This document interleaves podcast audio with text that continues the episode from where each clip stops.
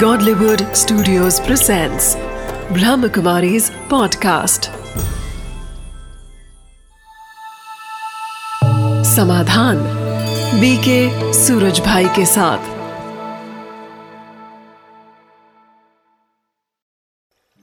नमस्कार and a warm welcome to Samadhan. मित्रों, हम चर्चा कर रहे हैं विद्यार्थी और एकाग्रता विषय पर। बचपन में हम सब एक खेल खेला करते थे। हम कागज़ के छोटे छोटे टुकड़े लिया करते थे और एक लेंस लेकर के धूप में निकल जाया करते थे। सूर्य की किरणों को एकाग्र किया करते थे उन कागज़ के टुकड़ों पर, और जब कागज़ जलने लगते थे तो हमें बहुत खुशी हुआ करती थी कि हमने कागज़ को जला दिया। बचपन में खेला गया ये खेल भले ही एक खेल था, लेकिन वास्तव में इसके पीछे बहुत सुंदर मर्म समाया हुआ था। वो थी एकाग्रता की। सूर्य की किरणों को एकाग्र किया तो कागज़ के टुकड़े जल गए। इस एकाग्रता की हमें जीवन पर्यंत आवश्यकता होती है, लेकिन सबसे ज़्यादा आवश्यकता तो उस काल में होती है जब हम अपने जीवन की शुरुआत कर रहे होते हैं, जब हम अपने भावी भविष्य की नींव डाल रहे होते हैं। जी हाँ, विद्यार्थी काल।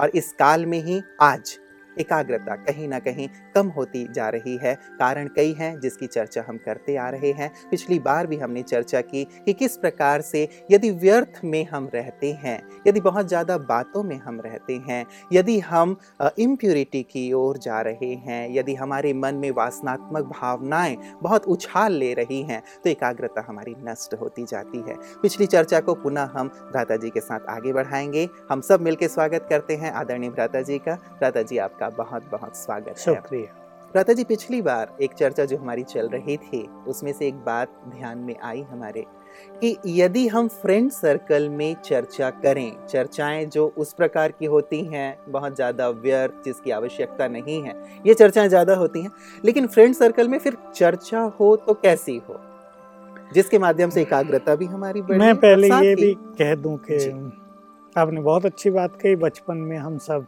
सूरज की किरणों को लेंस से कंसंट्रेट करके कागज़ जला के बड़े खुश हुआ करते थे। जी, जी, मुझे जी, ख्याल आ रहा था जब आप कह रहे थे कि देखो सूरज की किरणें चारों ओर फैलती हैं लेकिन किसी को जलाती नहीं हैं। प्रकाश दे रही हैं या थोड़ी बहुत गर्मी दे रही, धूप दे रही हैं, लेकिन उन्हें जब एकाग्र कर दिया जाता है तो वो कितनी ज्वलनशील हो जाती हैं कि कागज़ को जला देते हैं, मतलब अग्नि पैदा कर देती हैं। यही शक्ति हमारे अंदर भी है, हमारे मन में है और बुद्धि में है। वो फैली हुई हैं तो हमें उनका आभास नहीं हो रहा है, लेकिन अगर हम उन्हें एकाग्र कर लें तो वो जलाने लगेंगी। बहुत सारी चीज़ों को, अंदर में जो रबिश है, गंदगी है, उसको जला कर नष्ट करेंगी। अंदर में जो वीकनेसेस हैं, अंदर में जो वासनात्मक फीलिंग्स हैं, उन सब को वो जला कर नष्ट करेंगी। तो सचमुच ये बात बहुत इम्पोर्टेंट है कि विद्यार्थी काल में विद्यार्थियों को एकाग्रता पर बहुत ध्यान देना चाहिए। और आपने जो शक्ति की बात कही, मुझे भी याद आ गई मूल प्रश्न से पहले कि जो आप कह रहे थे कि हम अपनी मन की शक्तियों का भी बहुत कम इस्तेमाल करते हाँ, हैं हाँ। और शायद संभव है कि एकाग्रता की कमी के कारण भी ये हाँ, हो रहा नहीं। सत्य ही ये है कि एकाग्रता की कमी के कारण हमारी वो ब्रेन की शक्तियाँ और चीज़ों में नहीं और चीज़ों में निकल जाती हैं। जैसे मैंने कहा था, बोर्ड लगा हुआ है, हम बाजार में जा रहे, उसको हम देखने लगे खड़े होकर, तो हमें ये पता नहीं, लेकिन यही हो रहा है कि हमारी ब्रेन की एनर्जी उधर जा रही है। और भी कुछ चीज़ें हम करने लगे तो जा रही है सब जगह। ब्रेन की शक्ति धीरे धीरे यूज हो रही है। तो यही बात कि जब वो व्यर्थ की चर्चाएं करते हैं फ्रेंड सर्किल में, तो हम अपना एक फ्रेंड सर्किल ऐसा क्रिएट करें जो अच्छे बच्चे हैं कि वो कहीं ना कहीं मूल्यों की चर्चा आपस में करें, वो इस चीज़ की चर्चा करें कि हम अपने एग्ज़ाम में सफल कैसे होंगे, हम अपने आगे चल के नौकरियों में सफल कैसे होंगे, हम इंटरव्यू में सफल कैसे होंगे। उन्होंने कहीं बहुत अच्छी किसी की कहानी सुनी हो, उस पर चर्चा करें, शेयर करें। जैसे कल हम चर्चा कर रहे थे एडिसन, थॉमस एडिसन की, कैसे वो निराश नहीं हुआ और अनेक बार असफल होने के बाद भी उसने हिम्मत नहीं हारी। मतलब उनके बीच चर्चा ऐसी हो जो हेल्दी हो, वर्दी हो, कल्याणकारी में आने वाली हो, उनके भविष्य से जुड़ी हुई हो, उनका सर्वांगीण विकास करने वाली हो। मतलब हमने जो ये सोच लिया है कि गपशप करके टाइम पास करना है, ये वास्तव में एक गलत हमने कॉन्सेप्ट बना लिया है। इसकी जगह हम हेल्दी कन्वर्सेशन करें, कुछ ऐसा जिससे कि हमें भी कुछ मिले, हमारे दोस्तों को भी। वो विद्यार्थी हैं तो विद्या बढ़े, उनकी विद्या बढ़े, उनके अंडरस्टैंडिंग बढ़े, उनकी गुड फीलिंग्स बढ़े। ऐसी चर्चाओं को यदि थोड़े विद्यार्थी भी शुरू करेंगे तो फॉलो करने वाले बहुत होंगे, क्योंकि सभी अच्छा करना चाहते हैं। बहुत कम विद्यार्थी ऐसे होते हैं जो बहुत केयरलेस हों, जो माँ बाप के पैसे की परवाह न कर रहे हों, जो एक निगेटिव रास्ते पर जा रहे हों। लेकिन ऐसे संग से भी बचना चाहिए और हम अपने संग में ऐसी चर्चा करें। मुझे भी याद आता है कि हम लोग जब स्टूडेंट लाइफ में थे तो हम अपने फ्रेंड सर्कल में यही चर्चाएं किया करते थे। कहीं कुछ कंपटीशंस हो रही हैं तो हम उसमें कैसे पार्टिसिपेट करें, कैसे विन करें, किस प्रकार से उसके लिए प्रिपेयर करें, चाहे वो भाषण प्रतियोगिता हो रही हो, पेंटिंग प्रतियोगिता हो रही हो या अन्य प्रतियोगिताएं, या फिर उसको छोड़ करके हम अपने जो सिलेबस में जो चीज़ें हैं, सब्जेक्ट्स हैं, उन पर चर्चा किया करते थे। बहुत आनंद आया करता था।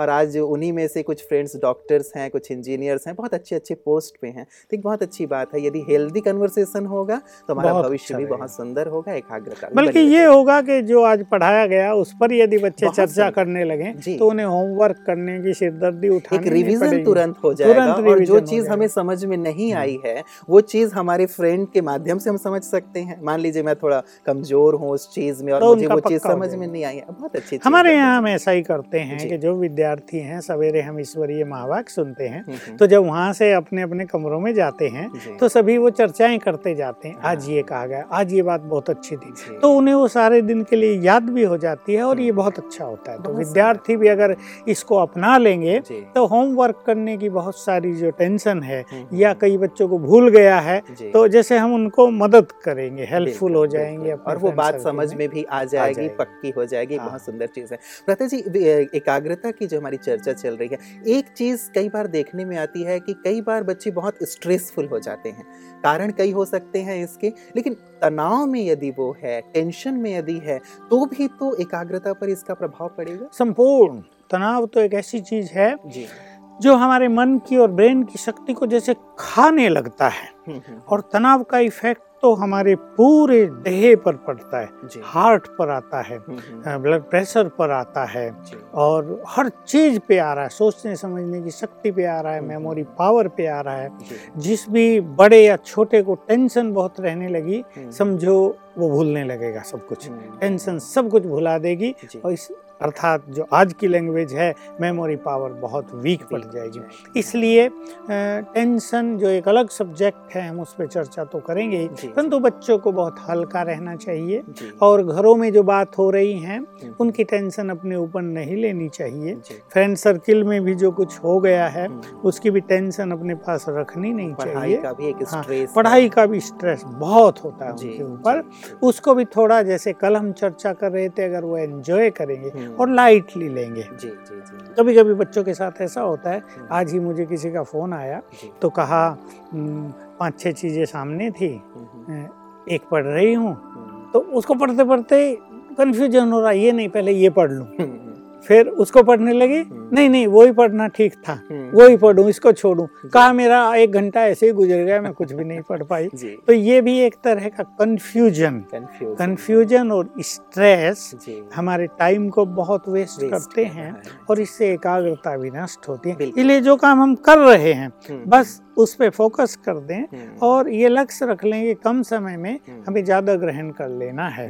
तो जो एक दबाव और प्रेशर मन पे रखने की आदत भी हो जाती है, उसको बहुत अच्छी बात है भ्राता जी। एक तो एंजॉय करें अपने स्टडी को। यदि स्टडी स्ट्रेस बन रहा है तो स्टडी को एंजॉयबल बनाया जाए, उसका आनंद लिया जाए। और यदि परिवार में या फ्रेंड्स की तरफ से कोई कॉमेंट्स दिए गए हैं, नेगेटिव कॉमेंट्स हैं, कुछ हो गया है, तो भी हम उसका अपने ऊपर बोझ लेकर के ना चल रहे हों, स्ट्रेस लेके ना चल रहे हो, अदरवाइज हम स्टडी पे फोकस नहीं कर पाएंगे। हाँ, मैं इसमें एक चीज और जोड़ देना चाहता हूँ, बड़ी इंपॉर्टेंट रहेगी बच्चों के लिए, कि मान लो इस समय आप कुछ पढ़ रहे हैं, होमवर्क कर रहे हैं, आप मैथमेटिक्स का कोई क्वेश्चन लेके बैठे हैं, लेकिन आपको कठिनाई हो रही है या आपको मजा नहीं आ रहा उसमें, तो मैं ये कहूँगा कि कुछ समय के लिए उस चीज को छोड़ दिया जाए, यानी ब्रेन उससे ट्यून अप नहीं कर रहा है तो थोड़ी देर ब्रेन को रिलैक्स कर लेंगे तो तो उस समय हमें वो कुछ कर लेना चाहिए। मान लो कोई हमारी अच्छी इंटरेस्टिंग चीज़ है,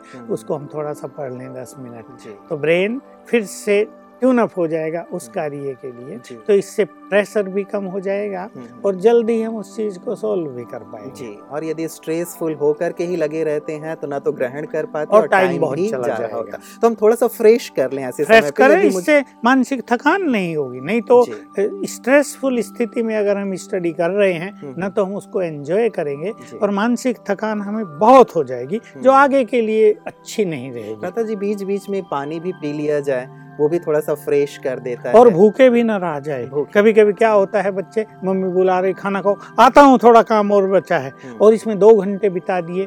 इससे क्या होता है, शरीर में गैसेज और एसिडिटी पैदा हो जाती है और ब्रेन एक विशेष तरह से वीकनेस फील करने लगेगा, थकान फील करेगा। इसको कंटिन्यू नहीं रखना चाहिए, कभी हो गया तो अलग बात है, लेकिन एक रूटीन रखनी चाहिए। हम जो पढ़ रहे हैं उसके लिए हमारे ब्रेन को भी पावर चाहिए और उसके लिए भोजन बहुत मदद करते हैं। माता जी, बात निकली है तो मैं करना चाहूँगा, कई विद्यार्थी ऐसे होते हैं जो अपने एग्ज़ाम के दिनों में या फिर पढ़ाई का बहुत ज़्यादा जब लोड आ गया होता है तो देर रात तक जगते हैं और चाय पी पी के अपने आप को अलर्ट रखने की कोशिश करते हैं, पढ़ते हैं, अलर्ट रखने की कोशिश करते हैं, पढ़ते हैं। तो ये कहाँ तक है? ये ये बहुत ही डेंजरस चीज़ है, क्योंकि हमारे यहाँ तीन केस हमने ऐसे देखे। जी। तो यही हुआ कि बच्चों ने चाय बना के थर्मस भर के रख लिया और सवेरे तीन बजे तक पढ़ना है, अगले दिन एग्ज़ाम है, और पढ़ रहे हैं पढ़ रहे हैं नींद आ, नींद आ रही है, फिर चाय पी रहे हैं, अपने को ऐसे ऐसे कर रहे हैं, फिर नींद आने लगी, फिर चाय पी रहे हैं। तो पढ़ लिया, लेकिन जब एग्ज़ाम देने गए तो सब कुछ भूला हुआ था, क्योंकि ब्रेन तो एनर्जेटिक नहीं था ना, तो वो तो रट रहे थे, अंडरस्टैंडिंग नहीं हो रही थी। और इससे कई बच्चों में तो ऐसा हो गया, तीन इंजीनियरिंग के स्टूडेंट हमारे पास आते थे। एक बार वो हमारे पास आए, पीछे से उनके माँ फादर आए तीनों के, कि देखें कहाँ जा रहे, क्या गलत सीख रहे, क्योंकि उनके प्रोफेसर्स ने पेरेंट्स को शिकायत भेजी थी कि तुम्हारे बच्चे जो हैं वो क्लास में सोते हैं, हम पढ़ाते हैं, ये सोते रहते हैं, हम इनको डांट डांट के भी थक गए हैं। तो पता चला, मैंने उनसे बातचीत की तो वो ये गलती करते थे, रात को चाय पी रहे हैं, जग रहे हैं, स्टडी कर रहे हैं, तो नींद तो पूरी नहीं हुई, थोड़ा सो के क्लास में चले गए, वहाँ बिल्कुल नींद आ रही है। और परिणाम ये हुआ कि उनको साइकेट्रिक ट्रीटमेंट देनी पड़ी, और दो के साथ तो ऐसा हुआ उनका एक एक साल बेकार गया। कई बार ऐसा होता है कि पढ़ाई का इतना बर्डन होता है, मान लीजिए मुझे वो कवर ही करना है, तो ऐसे समय पे अब मुझे कैसे मैनेज हाँ। मैं करूं, अब टाइम ही मेरे पास कम है। देखिए तो... कवर तो करना है, लेकिन नींद को भी कवर करना है, एनर्जी को भी कवर करना है, नहीं तो परिणाम यही होता है कि अगर जबरदस्ती स्ट्रेसफुल होके हम पढ़ रहे हैं तो जब एग्जाम में बैठते हैं, बहुत बच्चे सुनाते हैं आंखों के आगे अंधेरा आ गया, पहला क्वेश्चन की जगह दूसरा पढ़ रहे हैं, दिख कुछ रहा है, करना कुछ है, एकदम नर्वस हो गए हैं। तो देखिए, मैं पहले से भी कहता आया हूँ कि बच्चों को अपनी बुद्धि की, ब्रेन की जो शक्तियाँ हैं, जो उसका लेवल है, उसको बढ़ाने पे ज़्यादा ध्यान देना चाहिए। बहुत ज़्यादा आवर्स देना पढ़ाई में ये कहीं भी कल्याणकारी नहीं होता। लेकिन जो बच्चे होशियार नहीं होते, वो थोड़ा समय जब एग्ज़ाम आता है अब रटना शुरू कर देते हैं, रात दिन जगते हैं। इससे अच्छी राय मैं बच्चों को ये दूंगा कि वो रोज़ ही ध्यान दें पढ़ाई पर, रोज़ ही अच्छी स्टडी करें, ताकि हाँ, एग्ज़ाम के से पहले वो सोएं अच्छी तरह। बिल्कुल, मतलब ये कि अपना टाइम टेबल थोड़ा सा हाँ, सेट करके ऐसा सेट करें जो कि बिल्कुल ही लास्ट में बर्डन ना आ जाए उनके ऊपर कि हमें करना है। तो यदि व्यवस्थित रूप से स्टडी करते रहेंगे तो ये बात नहीं होगी। बिल्कुल, यही हम भी हम जब पढ़ते थे तो हम तो एग्जाम के समय खूब सोते थे अच्छी तरह, और भी मुझे आजकल होशियार बच्चे सिखाते हैं, हम तो एग्जाम के समय अच्छी तरह नींद करके फ्रेश होके जाते हैं, विचार भी सुंदर हो,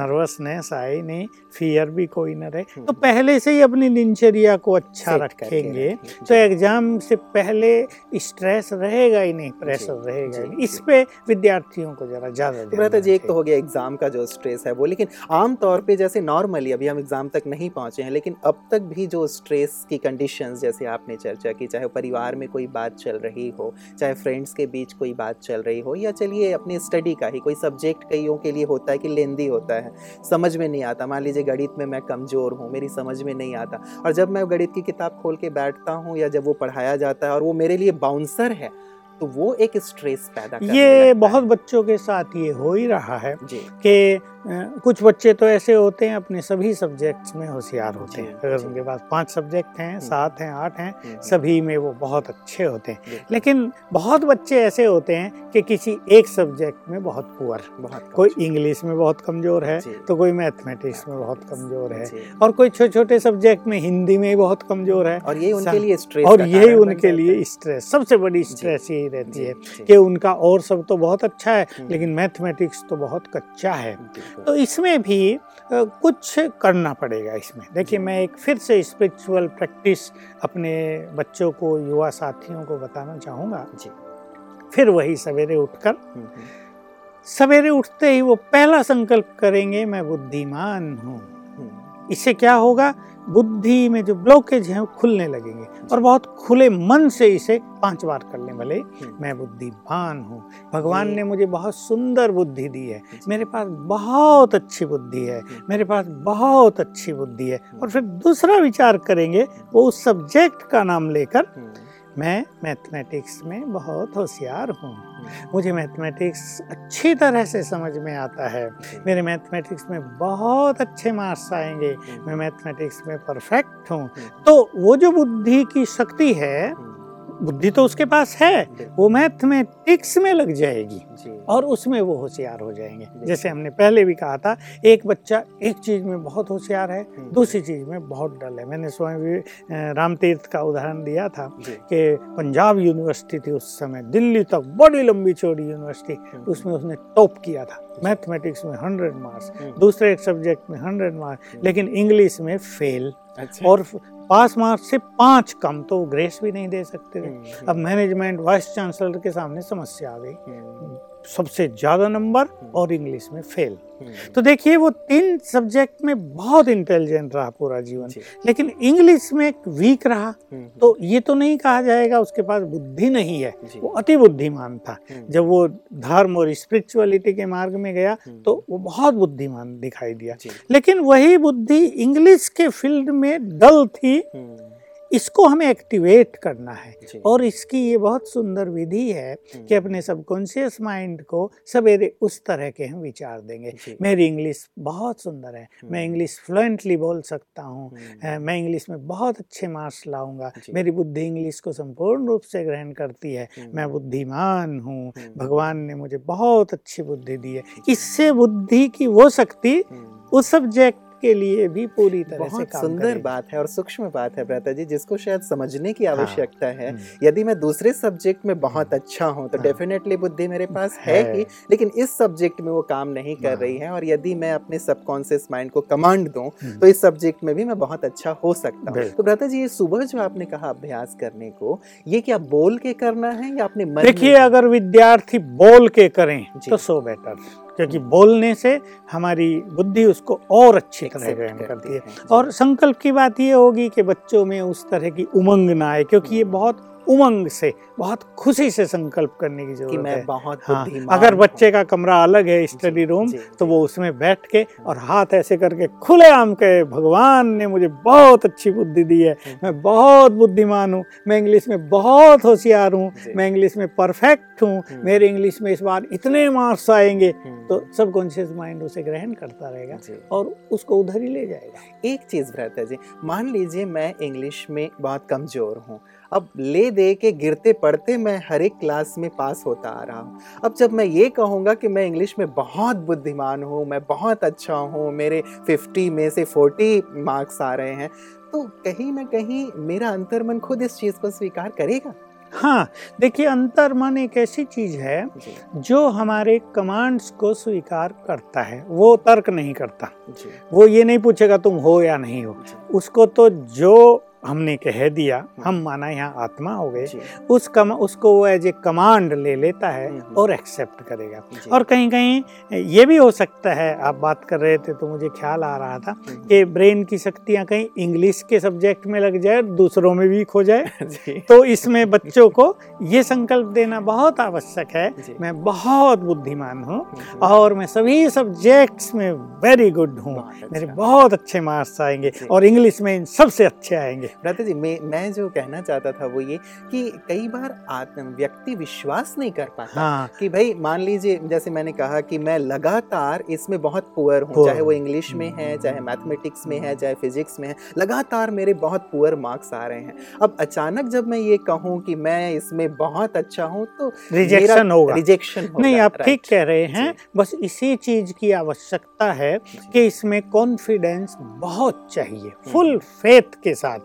जो विचार कर रहा है, जो बोल रहा है, उसको पता है कि वो इंग्लिश में पुअर है, लेकिन उसको कमांड ये देना है कि तुम इंग्लिश में बहुत होशियार हो।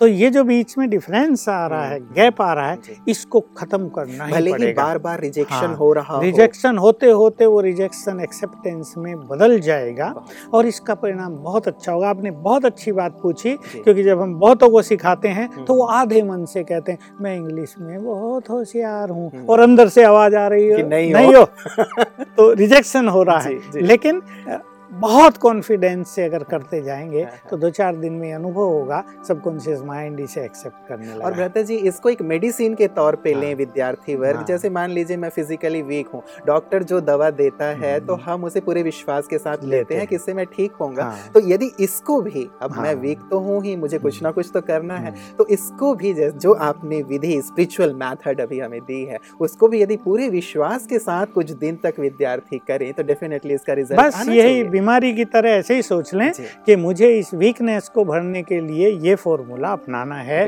This is my best medicine, और इसको लेने से मैं इस चीज़ को कवर कर लूँगा, मेरी ये पुअर जो फीलिंग्स है इंग्लिश के प्रति ये ख़त्म हो जाएगी। तो सचमुच ये बहुत काम करेगी। भ्राता जी, कोई अनुभव है आपके पास ऐसा कि कोई ऐसा वीक रहा हो किसी सब्जेक्ट में और आपने ये प्रैक्टिस कराई हो और बहुत अच्छा हो गया? हाँ, मैंने मैथमेटिक्स के बच्चों को ये कराई है।